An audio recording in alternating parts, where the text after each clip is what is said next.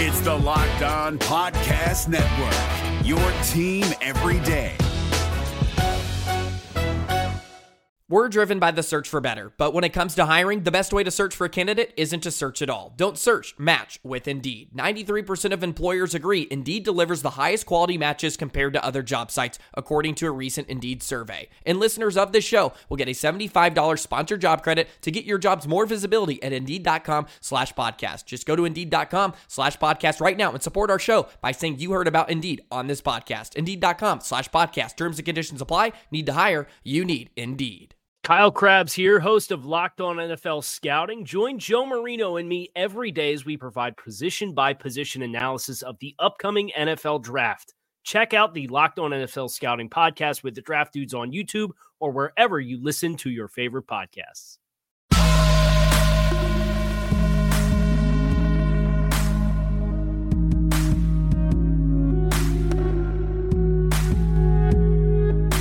What up, Bengals fans, and welcome to another episode of the Locked On Bengals podcast. I'm Jake Liscow, one of your hosts, along with James Rapien, the other one of your hosts. You can find us on Twitter at Jake underscore NFL and at James Rapien. Follow us individually on Twitter and follow the podcast at Locked On Bengals for your daily updates on what's going on with the Cincinnati Bengals. Hello, Bengals fans, and welcome to another episode of the Locked On Bengals podcast. Today, we continue the AFC North Ultimate Division crossover series by talking about the Cleveland Browns and whether they will finally get it together up by the lake and shed that mistake nickname. And uh, I don't think so, James, or at least they have something to prove before they get there. But you'll hear from Jeff, Chris, James, and Kevin and myself in segments two and three of the show with uh, the Browns as the center of conversation today. Before we get there, though, Lance Zierlein, the NFL.com draft head honcho, he's been on this podcast and he did an article last week on the leading candidates for Rookie of the Year, and you'll never guess who is at the top of the list, or maybe you have already guessed or have already read. Outside of that, Joe Mixon has tweeted that he does not want to wear the potential COVID protecting mouth guard, mouth shield developed by Oakley. We'll talk a little bit about Joe Mixon and his social media adventures after we talk about those threatening Joe Burrow for his, I'd say, odds on favorite for Rookie of the Year. Cincinnati Bengals rookie quarterback Joe Burrow is the odds on favorite for Rookie of the Year, depending on who you ask, but NFL.com's Lance Zierlein puts him at the top of his list. Meanwhile, Joe Mixon has had some very interesting tweets lately about the Oakley mouth guard, the, the mouth shield, and some contracts in Kansas City. This is your Locked On Bengals lead story. I'm Jake Liscow along with James Rapien. James, let's get started by taking a look at Lance Zierlein's list for candidates for Rookie of the Year. It starts with two former LSU Tigers in Joe Burrow and his teammate Clyde Edwards-Helaire. And I think everyone is on Joe Burrow for Rookie of the Year. So what's interesting to me when we start to look at this stuff is who's threatening him? Who are the legitimate other players that could win the award? And the first two guys on Lance's list are running backs in Clyde Edwards Helaire, DeAndre Swift. Goes on with Jonathan Taylor, Jerry Jeudy, Cam Akers, Justin Jefferson. It's interesting to me, James, that the other quarterbacks aren't anywhere near the top of this list. And Lance is basically saying that he doesn't expect Justin Herbert to start early on, if at all, this season. And with Tua's injury history, who knows if he starts right away in Miami? While I think he's much more talented than Ryan Fitzpatrick, you never know uh, how long it's going to take him to get on the field. I actually I like Clyde Edwards-Helaire uh, as far as his odds because you talk about situations. This is like the perfect situation for Edwards-Helaire. He goes from Burrow in that LSU offense where he could just be this fail safe in the passing game. He could make defenders miss, had a good offensive line, like all these things in, in the run game. And then he goes to the Chiefs, where he doesn't have to be the guy, but he could also probably put up pretty big numbers and, and be the third or fourth option on that offense. Uh, I I think he's uh, if there's a threat, if there's one guy that could threaten, I think it's him. That and that's why he's second on this list. I agree with Lance wholeheartedly. I think Edwards-Helaire comes in right away and is kind of that that plug and play, kind of like Josh Jacobs was last year, where he's producing right away. Uh, and he produces consistently, which obviously is what you're looking at from uh, or for a, a running back if he's going to threaten for this award. I think the challenge for Edwards-Helaire is going to be that Damien Williams is still going to get touches in Kansas City, and Lance Zierlein points this out. And I think Edwards-Helaire would need a full share of the work in order to win the Rookie of the Year award, the Offensive Rookie of the Year award as a running back. I think that there are a few other tidbits that Lance included that are very interesting. The first one is since 1990, only four players have won Heisman Trophy and then have gone on to win Offensive Rookie of the Year in consecutive years. So that's Kyler Murray, Robert Griffin III, Cam Newton, and Eddie George, going all the way back to 1990. Three of those examples fairly recent, but worth noting that Andrew Luck didn't. I mean, he didn't win the Heisman, obviously, but he uh, didn't win Rookie of the Year. He lost it to Robert Griffin III. So the guy that some people have talked about, you know, best quarterback prospect since, didn't even win Rookie of the Year that year. No tight end or offensive lineman has ever won the award. Only three wide receivers have won the award in the last 21 years. And it's gone to NFC players for 13 straight seasons, which is a very interesting coincidence, I think.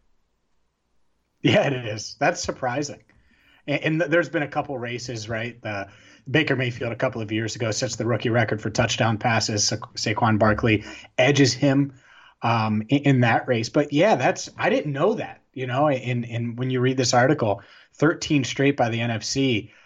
Uh, I guess the good news is if you're a, a Bengals fan or, or, just an AFC hoping the AFC could turn this around, obviously Burrow the odds-on favorite we mentioned Edwards-Helaire. Obviously, he's in the AFC, but then Jonathan Taylor, AFC. Jerry Jeudy, AFC.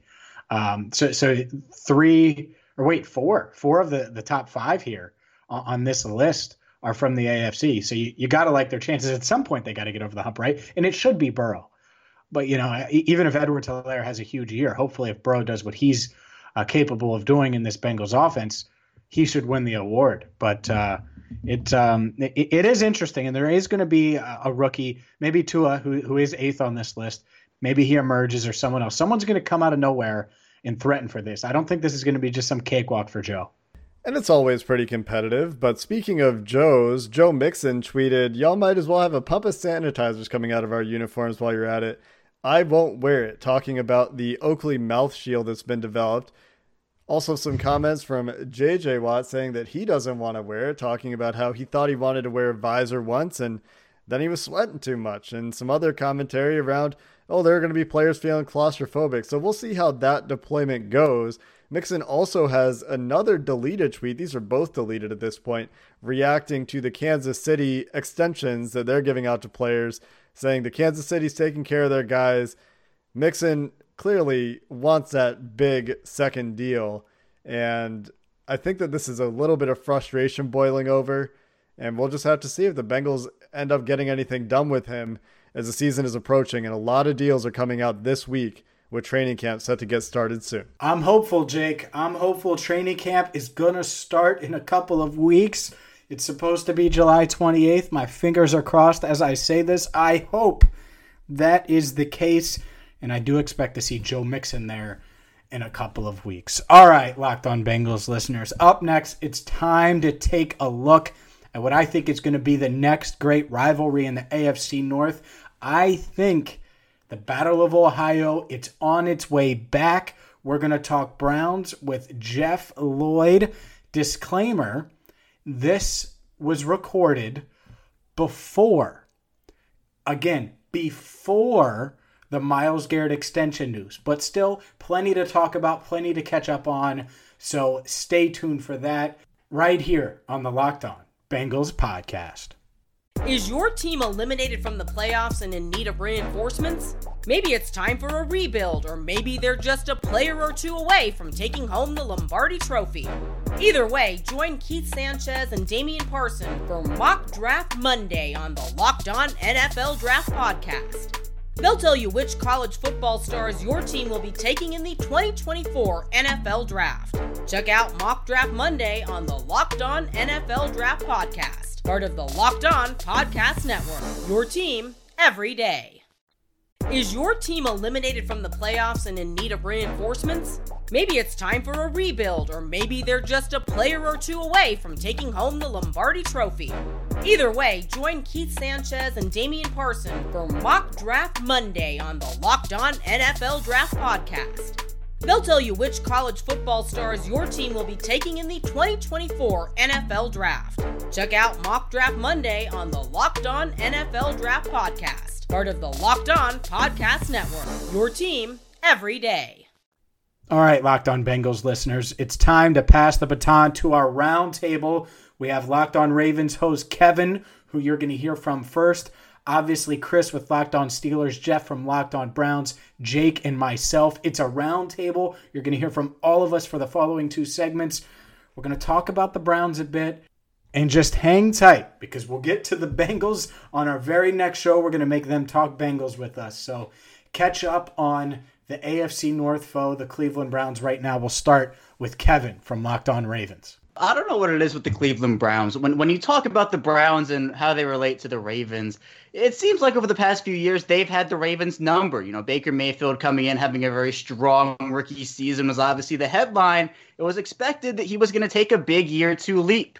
And what happened? Not that. Instead, the Ravens quarterback Lamar Jackson took a big year two leap. I'm sure Browns fans are tired of hearing about that. But when you look at the difference, and I'll get to my question for Jeff just in a bit here. I think it was just because Baker Mayfield didn't put in the time to get better. And obviously, I think with another offseason now under his belt as we head into training camps, or at least what should be the start of training camps, this Cleveland team, I actually do believe, make the playoffs. And this is something I've stuck by for a while. I do think they sneak in as either the sixth or I'm going to say seven seed. Nick Chubb is so instrumental to their success. And obviously, the hiring and then firing of Freddie Kitchens, the whole Freddie Kitchens saga was something that I wasn't on board with from the beginning. It seemed like he underutilized some of the talents, including Nick Chubb, and then you see David Njoku, somebody who I thought had a ton of talent, was barely used, and you saw guys like Ricky Seals Jones come in. Odell Beckham was rumored to be unhappy.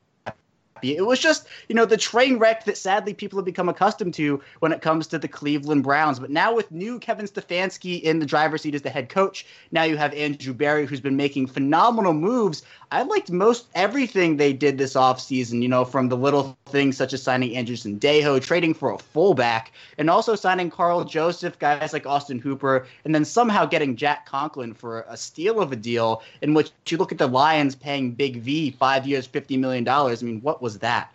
The draft also, Grant Delpit was a home run of a pick. Even Jedrick Wills, I mean, the Browns had their pick of some good offensive linemen. The offensive line had to be addressed, and I think they had a phenomenal offseason. I think this is a playoff team. But Jeff, my question for you, it goes back to what I said about Baker Mayfield. Has Baker Mayfield taken this offseason, I'll say a bit more seriously this time around? How hard has he been working to kind of make people forget about that bad year too? Um, I, I, tell you what, Kevin, I was ready to jump all over you, but you kind of found a way to take a couple of shots but also admit some positivity. So that I do like. Um, and look, it's judging this off season right now. It's the most difficult thing anybody in content producing is going through. Um, we only know what we hear. Um, you know, there's no OTAs where you know it's you know the buzz of things.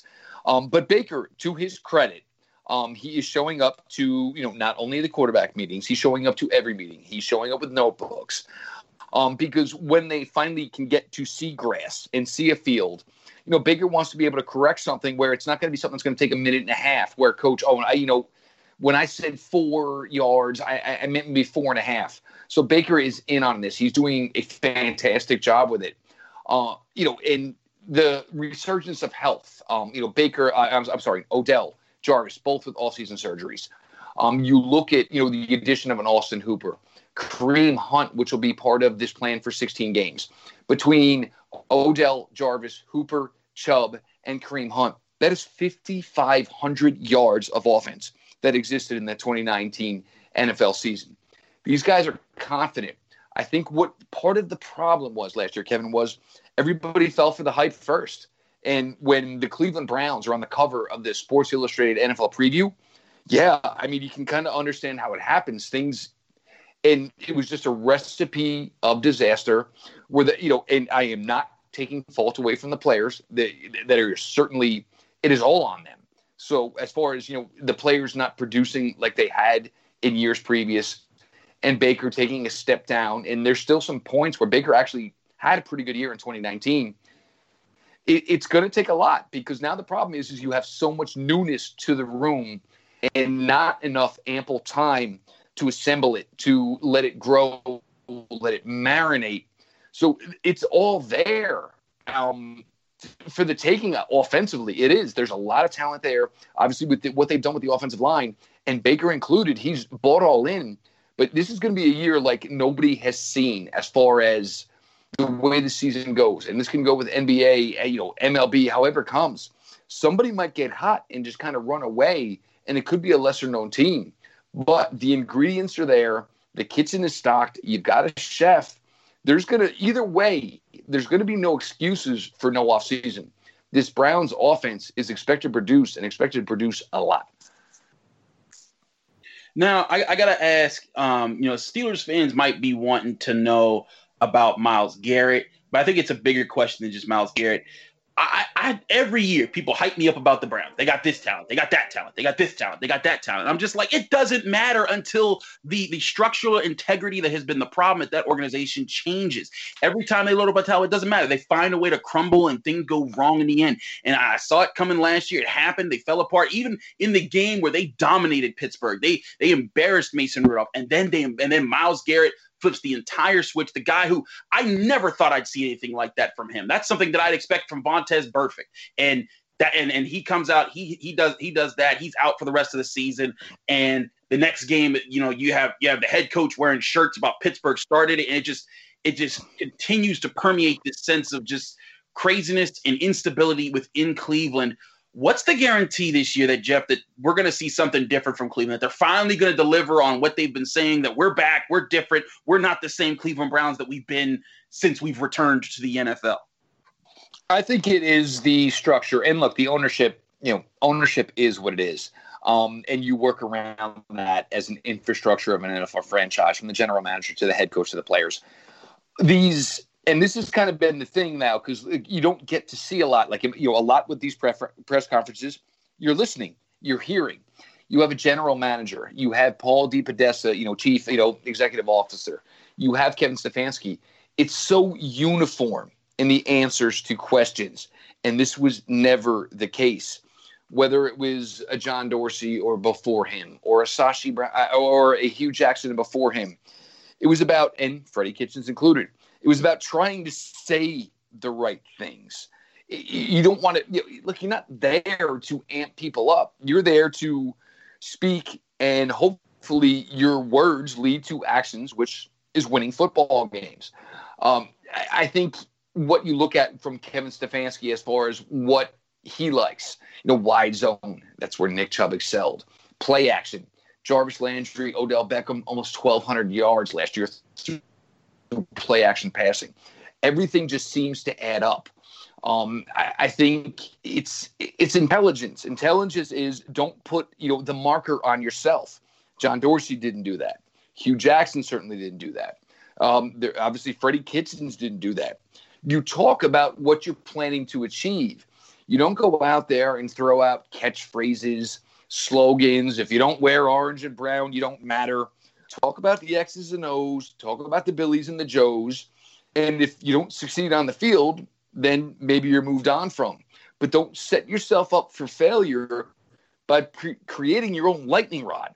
And that's where it's been insane with this franchise because there's times where these guys are popping off. It's like, well, you're not, not you know, 11 and 2, you're 0 and 13 speak about the game, speak about the actions, speak about what you need to do to get better, speak about why you didn't win or why you can win.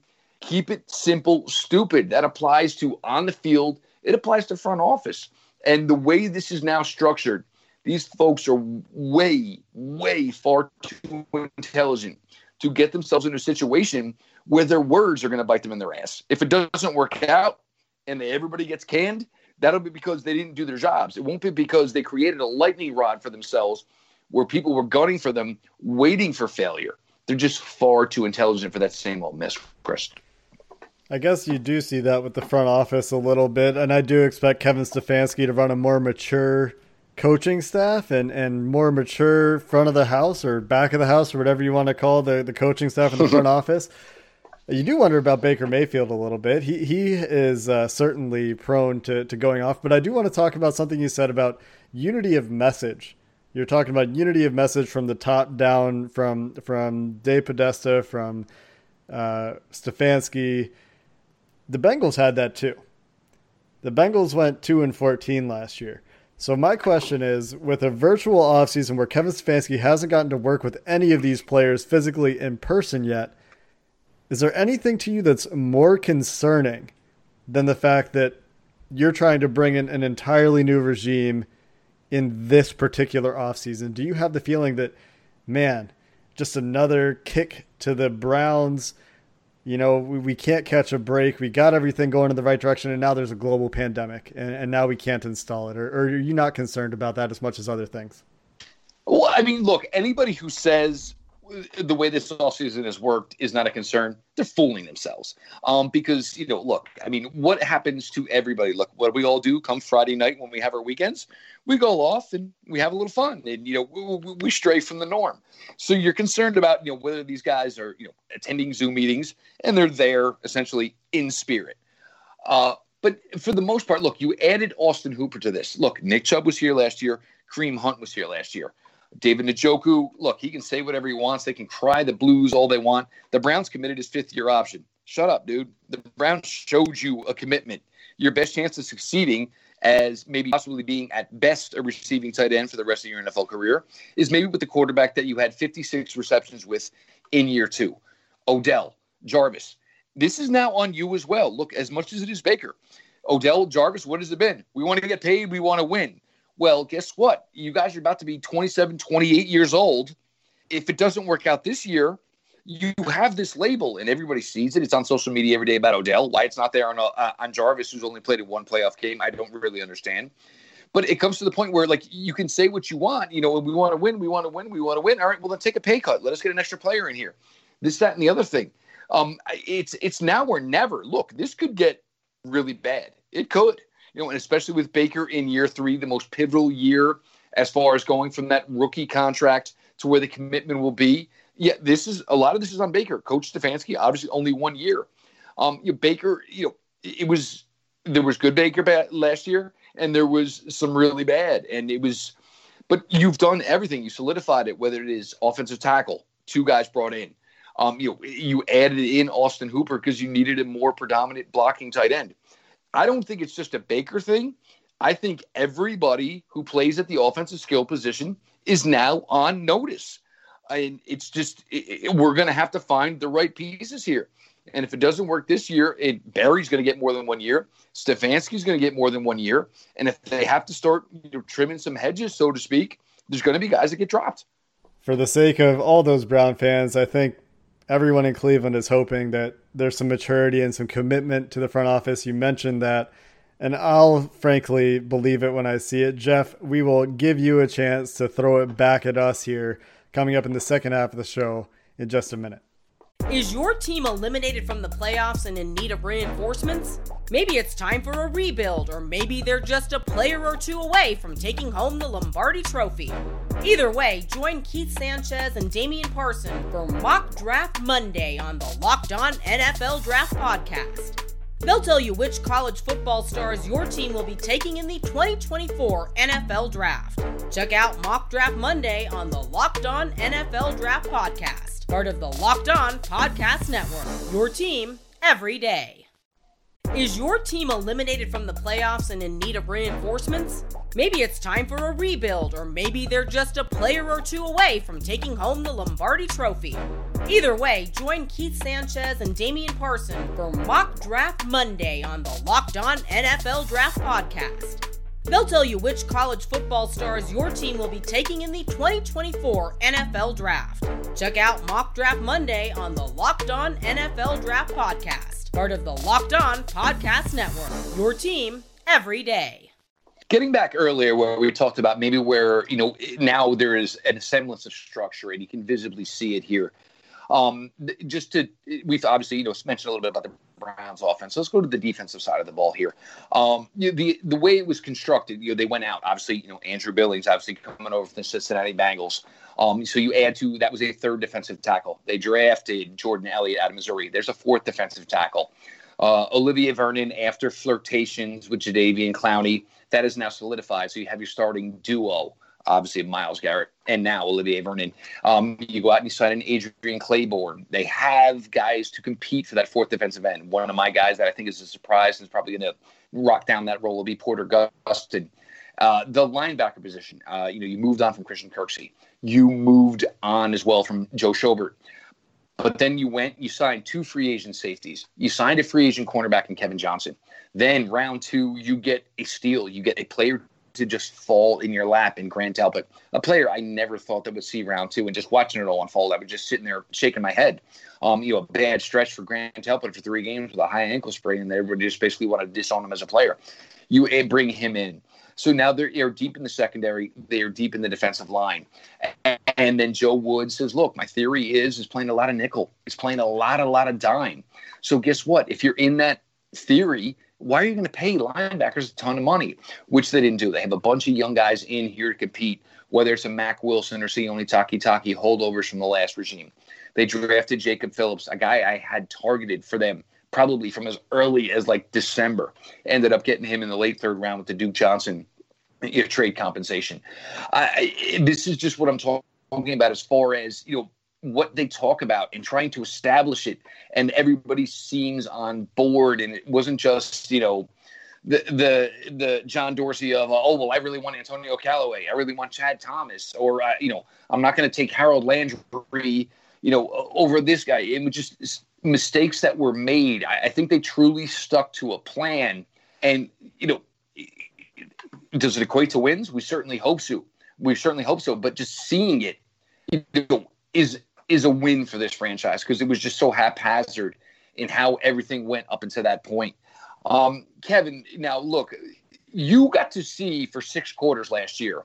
You got to see when the Browns, for obviously, you know, which, which was week four, when the Browns won down in Cleveland, and then when you guys came in late in the season and Cleveland was completely undermanned defensively, but it was still another two. It was another tough half, two more quarters of football here and I, when there's not going to be a preseason, because let's not kid ourselves, there's not going to be a preseason here.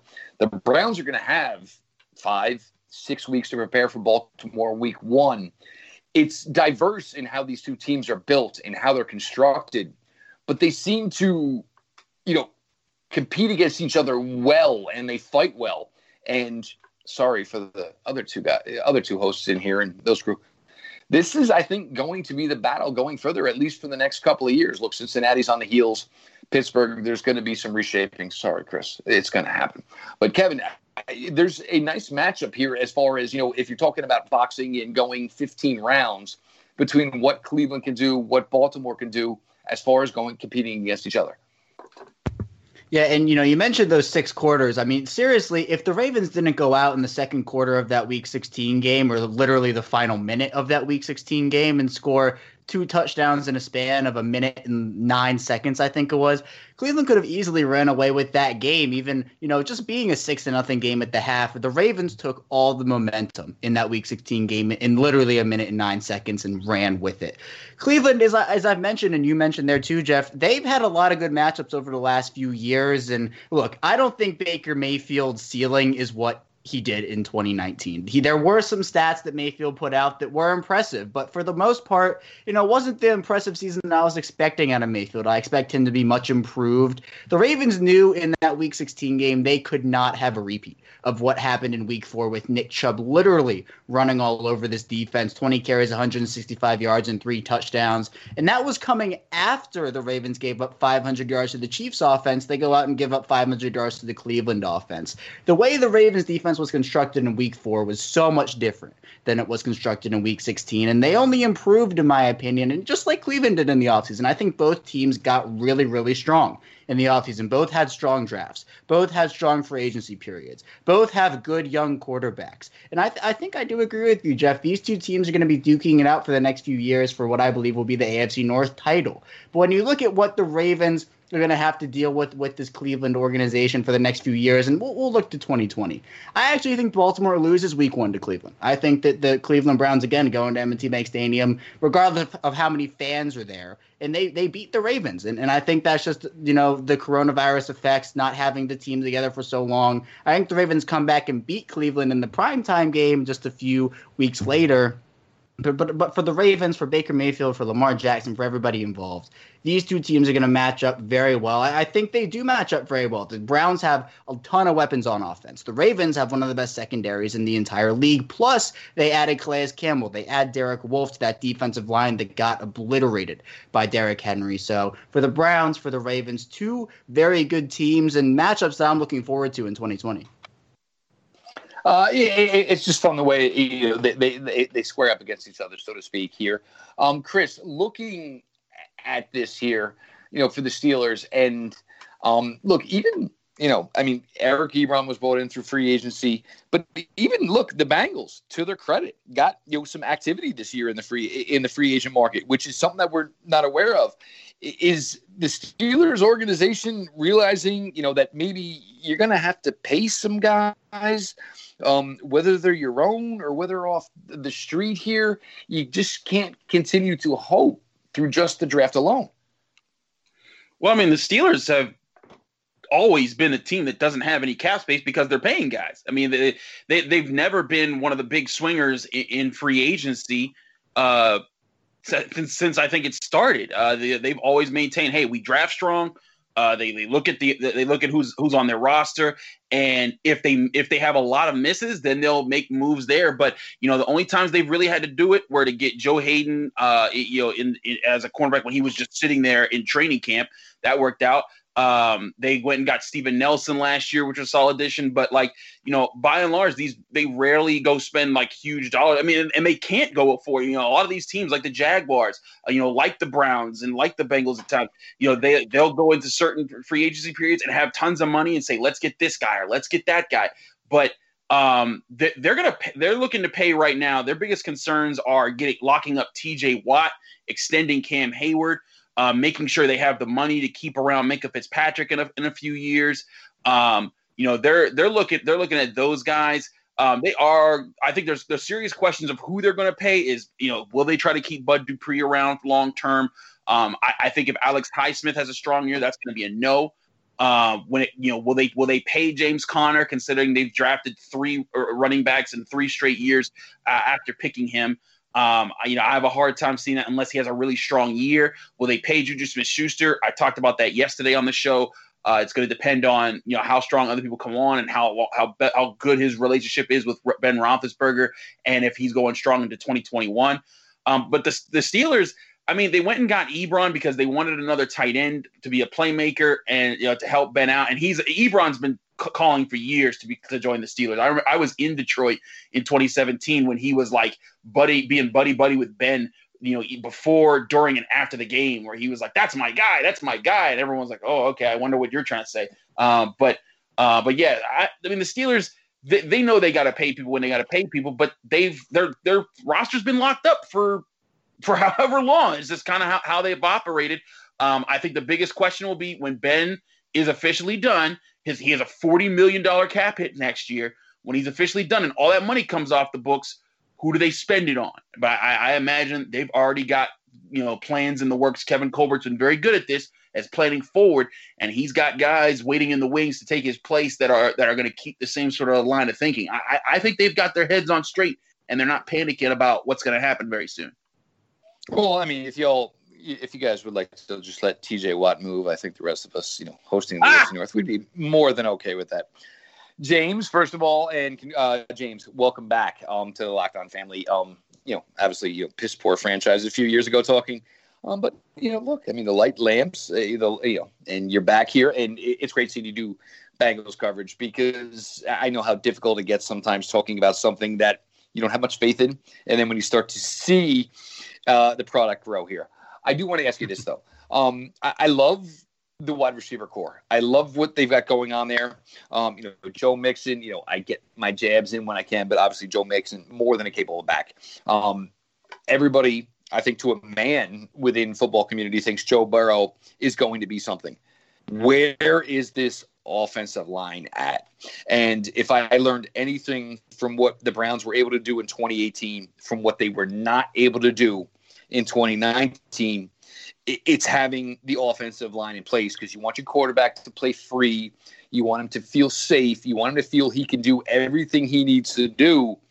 But there are some questions. I mean, one of the guys they're relying on the most still has not taken an NFL snap to this point. They're where the Browns were a year ago without the height.